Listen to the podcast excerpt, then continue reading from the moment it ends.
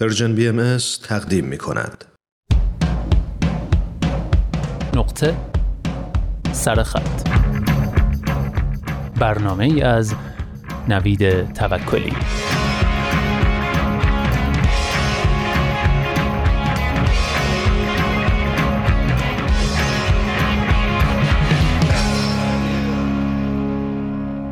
دوستان شما توی خونه اتاق شخصی دارید؟ حریم شخصی چطور؟ یعنی آیا اعضای خانواده، پدر، مادر، خواهر، برادر یا همسر و بچه ها به حریم شخصی شما احترام می‌ذارن؟ اساسا آیا زمان خاصی وجود داره که فقط و فقط به خودتون اختصاص داشته باشه؟ اصلا آیا خودتون زمان خاصی برای خودتون در نظر می‌گیرید؟ به نظر شما این زمان و مکان شخصی، این حریم شخصی، این خلوت فردی یا هر اسم دیگه ای که دوست دارید براش بذارید چقدر مهمه؟ آیا فکر می‌کنید کسی که ازدواج کرده دیگه نباید دنبال خلوت فردی باشه؟ چنین حقی نداره یا اصلا این کار درست نیست؟ یا مثلا کسی که بچه دار شده به عنوان پدر یا مخصوصا مادر دیگه نمی‌تونه یا اصلا نباید به خودش فکر کنه و حریم شخصی و خلوت فردی و این مسخره بازی ها مال پدر و مادرای مسئولیت پذیر نیست؟ یا اگه پدر و مادرید و نوجوانی دارید آیا فکر می‌کنید نوجوانا حق ندارن حریم شخصی داشته باشن؟ چون به هر حال ما به عنوان والدین باید کنترلشون کنیم باید مواظبشون باشیم. به نظرم اینها پرسش های مهمی که باید بهشون فکر کنیم در موردشون مطالعه کنیم و براشون پاسخ مناسبی پیدا کنیم. در نقطه سرخط امروز می‌خوام یادداشتی براتون بخونم که تو این مسیر بهتون کمک می‌کنه. یادداشتی از دکتر فردین علیخواه عضو گروه جامعه شناسی دانشگاه گیلان. یادداشتی با عنوان فضایی از آن خودم.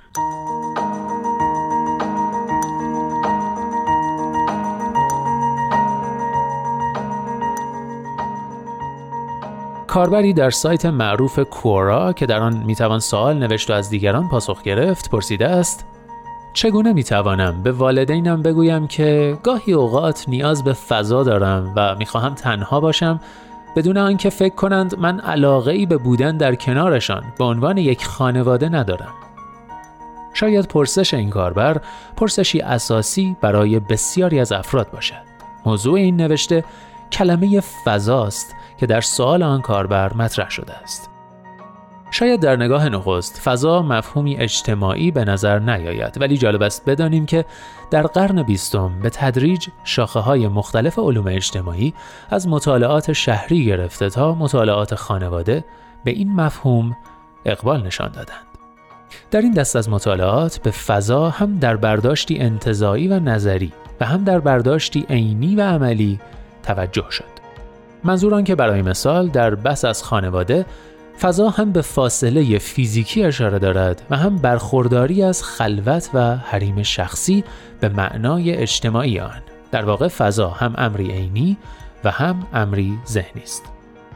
در طول قرن بیستم با تغییرات و تحولات اجتماعی و فکری نظیر فردگرایی که در آن توجه به نیازها و خواسته های فردی تبدیل به ارزشی اجتماعی شد زمینه های اهمیت یافتن مفاهیمی مانند فضا نیز بیشتر شد. برای مثال به تدریج در خانواده هسته‌ای هر عضو خانواده یعنی تک تک کودکان و والدین در عمل صاحب فضا یا اتاقی از آن خود شدند ولی مطالبه فضا از دیگران در این سطح باقی نماند.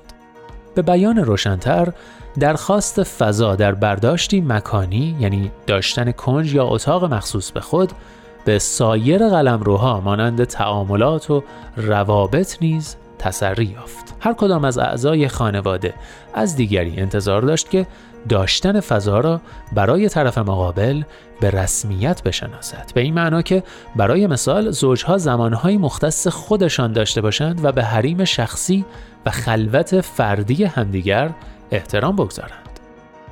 در این زمانهای اختصاصی کسی کاری به کار دیگری نداشته باشد و در دنیای خودساخته خودشان غرق باشند و زمان را آنگونه سپری کنند که دلشان می‌خواهد.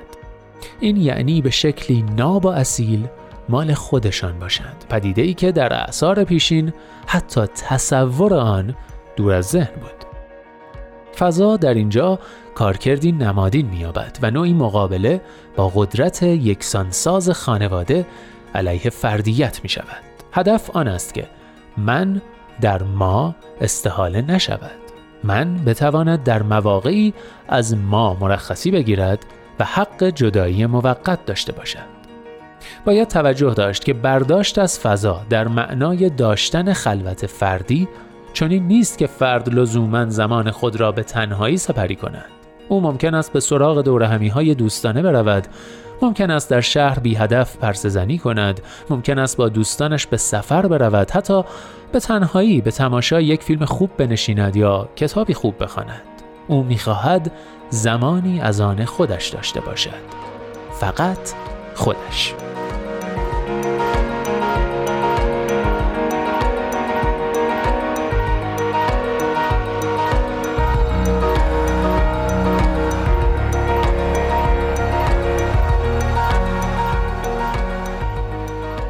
داشتن فضایی از آن خود در جامعه ایرانی پیچیدگی ها و چالش های خاص خودش را دارد. از طرفی بیاعتمادی فضاینده باعث شده است تا همسران به آسانی با به رسمیت شناختن فضا برای دیگری کنار نیایند. دوم که وقتی زنان نقش مادری بر عهده می‌گیرند گویی داشتن فضایی از آن خود امری ظالمانه و قصاوت آمیز است. هر زنی که مادر می شود باید با داشتن خلوتی ناب برای خود خداحافظی کنند. نکته سوم که ما اغلب داشتن فضا در معنای مکانی آن را به رسمیت شناخته ایم ولی در معنای اجتماعی آن را نه. برای مثال فرزندانمان اتاق اختصاصی دارند ولی هر زمانی دلمان بخواهد بی اطلاع وارد اتاق آنان می شویم. زنان گذراندن زمان با دوست یا دوستان را برای همسر به رسمیت شناختند ولی مدام نظارت خود را از طریق تلفن اعلام می کنند اینکه حواسم بهت هست. حتی فرزندان اصر دیجیتال نیز از درک فضایی از آن خود برای والدینشان ناتوانند. چرا که اغلب در چنین مواقعی مدام با والدین تماس می‌گیرند تا با کمک آنان جوراب یا شیشه مربا را پیدا کنند. گویی آنان مدام می‌خواهند به یاد والدینشان بیاندازند که حواست باشه تو مادر یا پدر هستی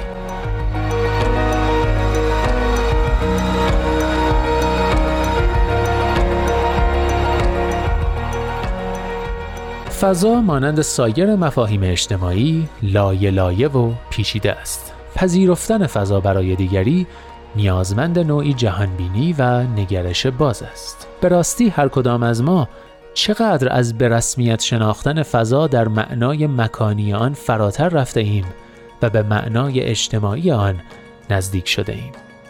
اینکه هر کس در مواقعی نیاز به فضا دارد و می‌خواهد لحظه هایی مختص خودش داشته باشد.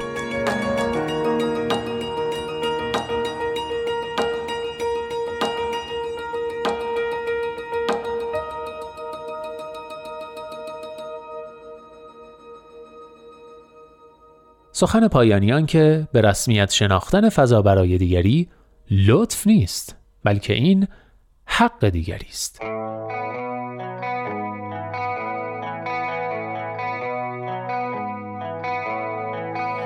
تو مسیر باد میرم با یه کول پر رویا منو منصرف نکن رفتن و فرار از اینجا. رو به آینده ای مبهم.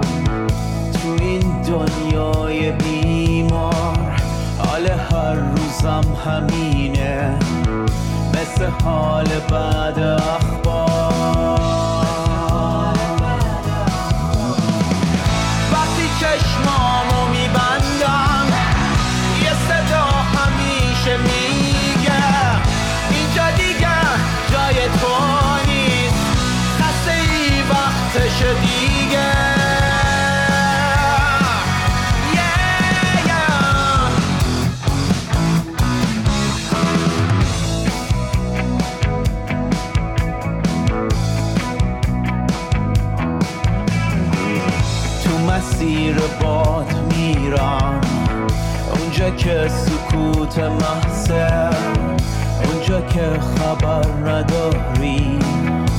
توی نقش پر مرزه. منو باد میبردم تا اون جایی که دور از اینجاست. جایی که میشه وا کرد کوله ای که پر رایا